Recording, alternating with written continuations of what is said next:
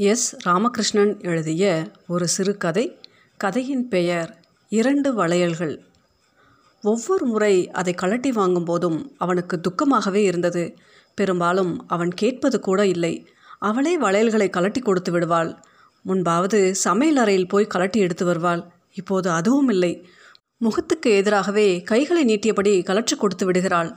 மெலிந்து நீண்டு போயிருந்த அந்த கை வளையல்களை கலட்டியதும் பார்க்க இயலாததாக உள்ளது. ரத்தம் விளறியபடி இருக்கும் அந்த விரல்கள் பாம்பைப் போல நீண்டு சுருண்டது போல இருந்தன. பல இடங்களில் அந்த வளையல்கள் அடமானம் போயிருக்கின்றன. அந்த வளையல்கள் ராசியோ என்னவோ? உண்மையில் அது அம்மாவிடம் இருந்தது. அம்மாவிடம் அதை போன்று நான்கு வளையல்கள் இருந்ததாக சொல்லுவாள். பட்டையான வளையல். அவன் கல்யாணம் செய்து கொண்ட பின்பு அம்மா அந்த இரண்டு வளையல்களையும் மருமகளுக்கு கொடுத்தாள். திருநீர் போட்டு தேய்த்து அதை பளபளவென்று கைக்கு போட்டு கொண்டிருந்தாள்.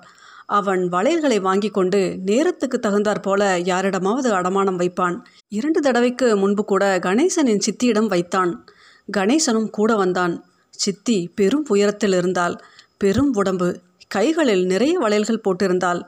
கணேசன் விஷயத்தை சொன்னதும் கேட்டாள். எடுங்க பாப்போம். சட்டை பையிலிருந்து எடுத்து கொடுத்தான். வாங்கி கையில் பார்த்தாள். பின்பு கேட்டாள். எவ்வளோ வேணும்? ஆயிரம் ரூபா. பழைய வளையல் போல இருக்கு. எங்கே வாங்கினது? அம்மாவுடையது செஞ்சது. அவள் அந்த வளையல்களை கைக்குள் போட்டு பார்த்தாள். போகவில்லை. மணிக்கட்டு பெரிதாக இருந்தது. உள்ளே திணித்தாள். உள்ளே எட்டி பார்த்து குரல் கொடுத்தாள். அமுதா சோப் டப்பா கொண்டா? உள்ளே இருந்து சின்ன பெண் சோப் டப்பா கொண்டு வந்தாள். கையில் சோப்பை தடவியபடியே போட முயற்சித்தாள். உள்ளே போக மறுத்தது. அவனே சொன்னான் சின்ன சைஸ் போகாதுங்க.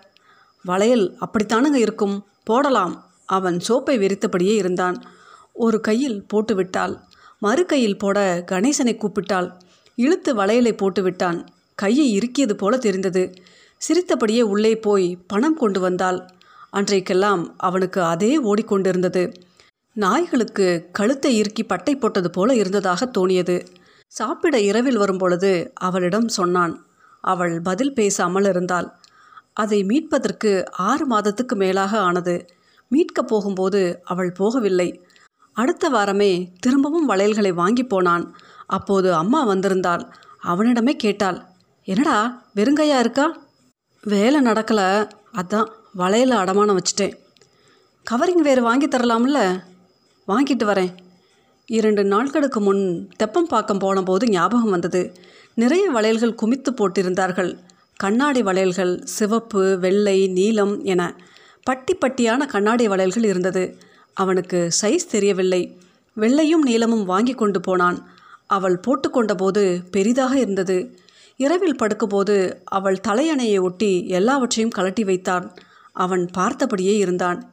ஏன் கலட்டிட்ட லூஸாக இருக்கு. தூங்கும்போது உடஞ்சிடும் சும்மா போட்டுக்கோ. உடஞ்சா என்ன? போட்டுக்கொண்டாள் கண்ணாடி வளையல்கள் மோதும் சத்தம் அபூர்வமாக இருந்தது. அவள் உறங்கிய பின்பு கூட அவன் விழித்து கொண்டிருந்தான். பின்னிரவில் அவள் புரண்டு படுத்தபோது கை அவள் மாறில் விழுந்தது. கையை எடுத்து வைத்துக்கொண்டு வளையல்களை பிரித்து விட்டான். பின்பு விரல்களை சொடுக்கினான். வளையல்களை சப்தமிட செய்தான். அவளுக்கு விழிப்பு வந்தது. படுத்தபடியே கேட்டாள். என்னங்க? ஒன்றுமில்ல தூங்கு. அவள் கைகளை சேர்த்தவாறே உறங்கினான். விடியும்போது படுக்கையில் வளையல் உடைந்து கிடந்தது. குளிக்கும் இடத்தில் மாடத்தில் அலமாரியின் டப்பாக்களின் உடே கலற்றி வைக்கப்பட்ட வளையல்கள் இருந்தன. ஒரு வாரத்துக்கு பின்பு வெறுங்கையோடு திரிந்தாள். ஒரு நாள் இரவில் அம்மாவே அவளுடைய இரண்டு வளையல்களை பற்றி சொன்னாள். அப்போது பார்க் பக்கம் கூட்டம் நடந்ததாம். காந்திதான் கூட்டத்தில் பேசுவதற்கு வந்தாராம். கூட்டம் கணக்கில் அடங்காமல் இருந்ததாம். கலவரத்தில் உயிர் நீத்த குடும்பத்துக்கு நிதி திரட்ட பெண்கள் நகைகளை தர வேண்டும் என்று காந்தி பேசிவிட்டு நகைக்காக பெண்கள் பகுதிக்கு துண்டை ஏந்தி கொண்டு வந்தாராம். வளையல்கள் கம்மல்கள் வடச்செயின்கள் என விழுந்தபடியே இருந்ததாம். அம்மா யோசிக்காமல் போட்டிருந்த இரண்டு வளையல்களை கலட்டி போட்டுவிட்டு பார்த்தாள். காந்தியின் சிரிப்பு அப்படியே மனசை அமுக்கியதாம். வீடு திரும்பும் வரைக்கும் அவளுக்கு எதுவும் தோணவில்லையாம். இரவில் அப்பாவோடு பெரும் சண்டை அழுதபடியே சொன்னாலாம் எப்படியும் ரெண்டே கூட அடமானத்திலிருந்து முழுகி போயிடும். அதுக்கு இப்படி போகிறது பரவாயில்லை. உண்மையில் காந்தி சுட்டு கொல்லப்பட்டபோது அவள் ஸ்கூல் போய் கொண்டிருந்தாள். நகரமே வெறிச்சோடியது அன்று. நிசப்தம் பரவிய தெருக்கள். சில பறவைகள் தெருவில் நிதானம் தெரியாது அழைத்தன அம்மா அன்று சமையல் செய்யவில்லை. அழுதாள். குடும்பத்து நபர் இறந்தது போல இருந்தது. அவள் கூட காரணம் தெரியாமல் அழுதாள். எங்கோ பஜனை நடப்பது போல கூட கேட்டது. அம்மா மீதமிருந்த இரண்டு வளையல்களைத்தான் மருமகளுக்கு கொடுத்தாள். இந்த முறை வளையல்களை கலட்டி வாங்கும்போது அவளே சொன்னாள் பேசாமல் வித்துட்டிங்கன்னா எல்லா கடனையும் அடைச்சிடலாம்ல? எதுக்கு? வேணாம். எதுக்கு இருந்து வித்துடலாம்ல? வேற வேணும்னா பின்னாடி வாங்கிக்கிறலாம். அப்போ சாயங்காலம் வரியா கடைக்கு? அவன் மறுக்கவில்லை. மாலை தெருவெங்கும் விழித்திருந்தது. அவள் ஒர்க் ஷாப்புக்கு வந்தபோது வேலை பார்த்து கொண்டிருந்தான். மரத்தடியில் நின்று கொண்டிருந்தாள். சேர்ந்து போனார்கள். அந்த வரிசை எங்கும் நகைக்கடைகளாக இருந்தன. முன்பு எப்போதோ குழந்தைக்கு செயின் வாங்க வந்த கடையின் ஞாபகம் இருந்தது. அந்த செயின் எப்போதோ இருந்த இடம் தெரியாமல் போய்விட்டது. சின்ன கண்ணாடி அறைகளில் நகைகள் எத்தனை விதம் என தெரியாது. உள்ளே உட்கார திண்டு போட்டிருந்தார்கள். அவன் நகையை எடுத்து கொடுத்தான். வாங்கி உரசி பார்த்து விட்டு சொன்னார். வேற நகையாக வாங்கிக்கிறீங்களா? பணமா? பணம் வேணும். சின்னதாக ஏதாவது வாங்கலாம்ல? பேசாமல் இருந்தான். கடைக்காரர் சின்ன பெட்டியை எடுத்து அவள் முன்பு வைத்து சொன்னார். மோதிரம் பாருங்க புது டிசைன் நிறைய இருக்கு. அவள் எதிர் சுவரில் இருந்த நகைகளை பார்த்தபடியே இருந்தாள். அவனே வேண்டாம் என்று தலையாட்டினான். எடை போட்டு சின்ன ஸ்லேட்டில் கணக்கு போட்டு காட்டினார். அவனுக்கு எதுவும் புரியவில்லை. தலையாட்டினான். உள்ளிருந்து பணத்தை எண்ணி கொடுத்தார்.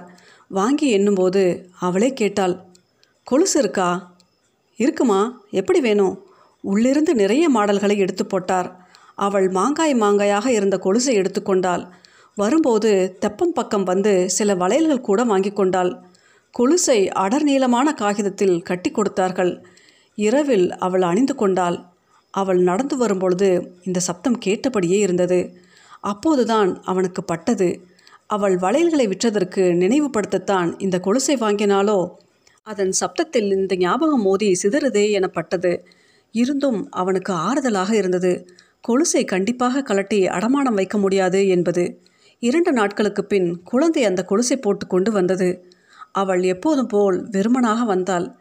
பெரிய கொலுசு சின்ன காலில் இருந்தது. அவளிடம் கேட்டான் ஏன் கலட்டிட்ட கடிக்குது. கொஞ்ச நாள் போனால் சரியாயிடும். அவன் எதுவும் பேசவில்லை. குழந்தை கையில் கொலுசை எடுத்து சுற்றி கொண்டு வந்து கேட்டது புது வளையல்பா? நல்லா இருக்கா? தலையாட்டினான்.